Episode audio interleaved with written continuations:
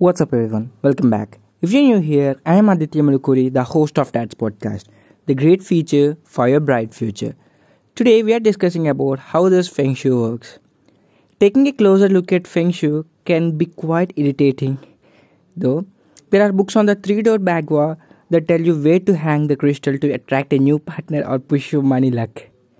You may read somewhere that setting up on your bed or desk with your back against a solid wall is most imperative.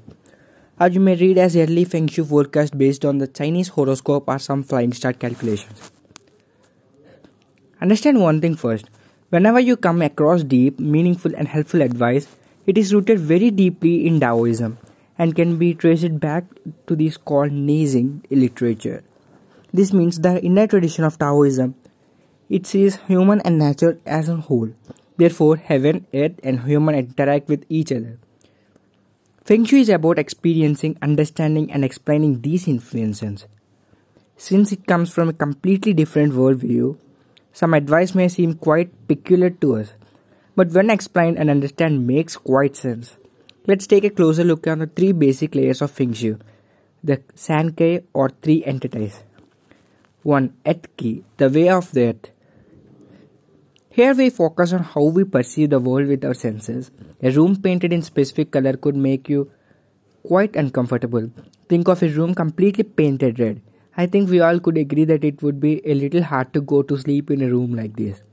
On the other side, it's a good room to party with friends. In Feng Shui, we use the system of the five elements to describe this room as strong fire. Using the five elements, we go into great detail to decide Describe how a time space is set up with which element are contained and how are we resonate with them. And number two, human ki, the way of human. Even though we commonly agree that the above mentioned red room is no good for sleeping, some of us will go, oh no, that is just fabulous. It's all I need, they crawl up like a kitty and go straight go to sleep. That's because in Feng Shui we sleep, we always compare a space to the person that inhabits it. Whereas an individual could very well have a very fire deficiency and therefore crave a red room. So to come up with the Feng Shui solution, you cannot go with general advice. You always have to take a person you are working for into consideration.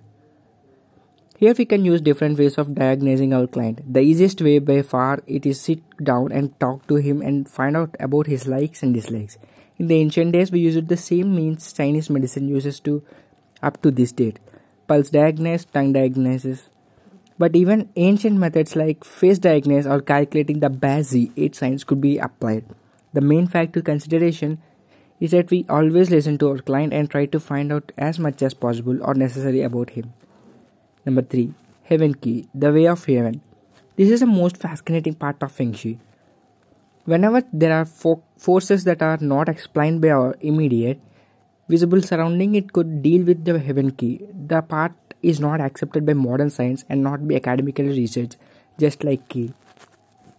Be aware though that everybody is able to make a direct experience of ki within his own body by doing, for example, qigong or Tai Chi or kung fu. After doing only couple of months of qigong, you will have experiences of heat in your lower abdomen, tingling sensations in your fingers while practicing, etc. One common exercise is through Ki balls from one pat- one practitioner to the other. And while you don't see anything you very well felt differently. So i think this is how feng shui works. It helps us to human being to find and maintain a balance between earth heaven and our body. So this is today's episode. Hope i can conveyed some value added content for you. Thank you for listening. I am aditya Malukuri, the host of dad's podcast signing off. Peace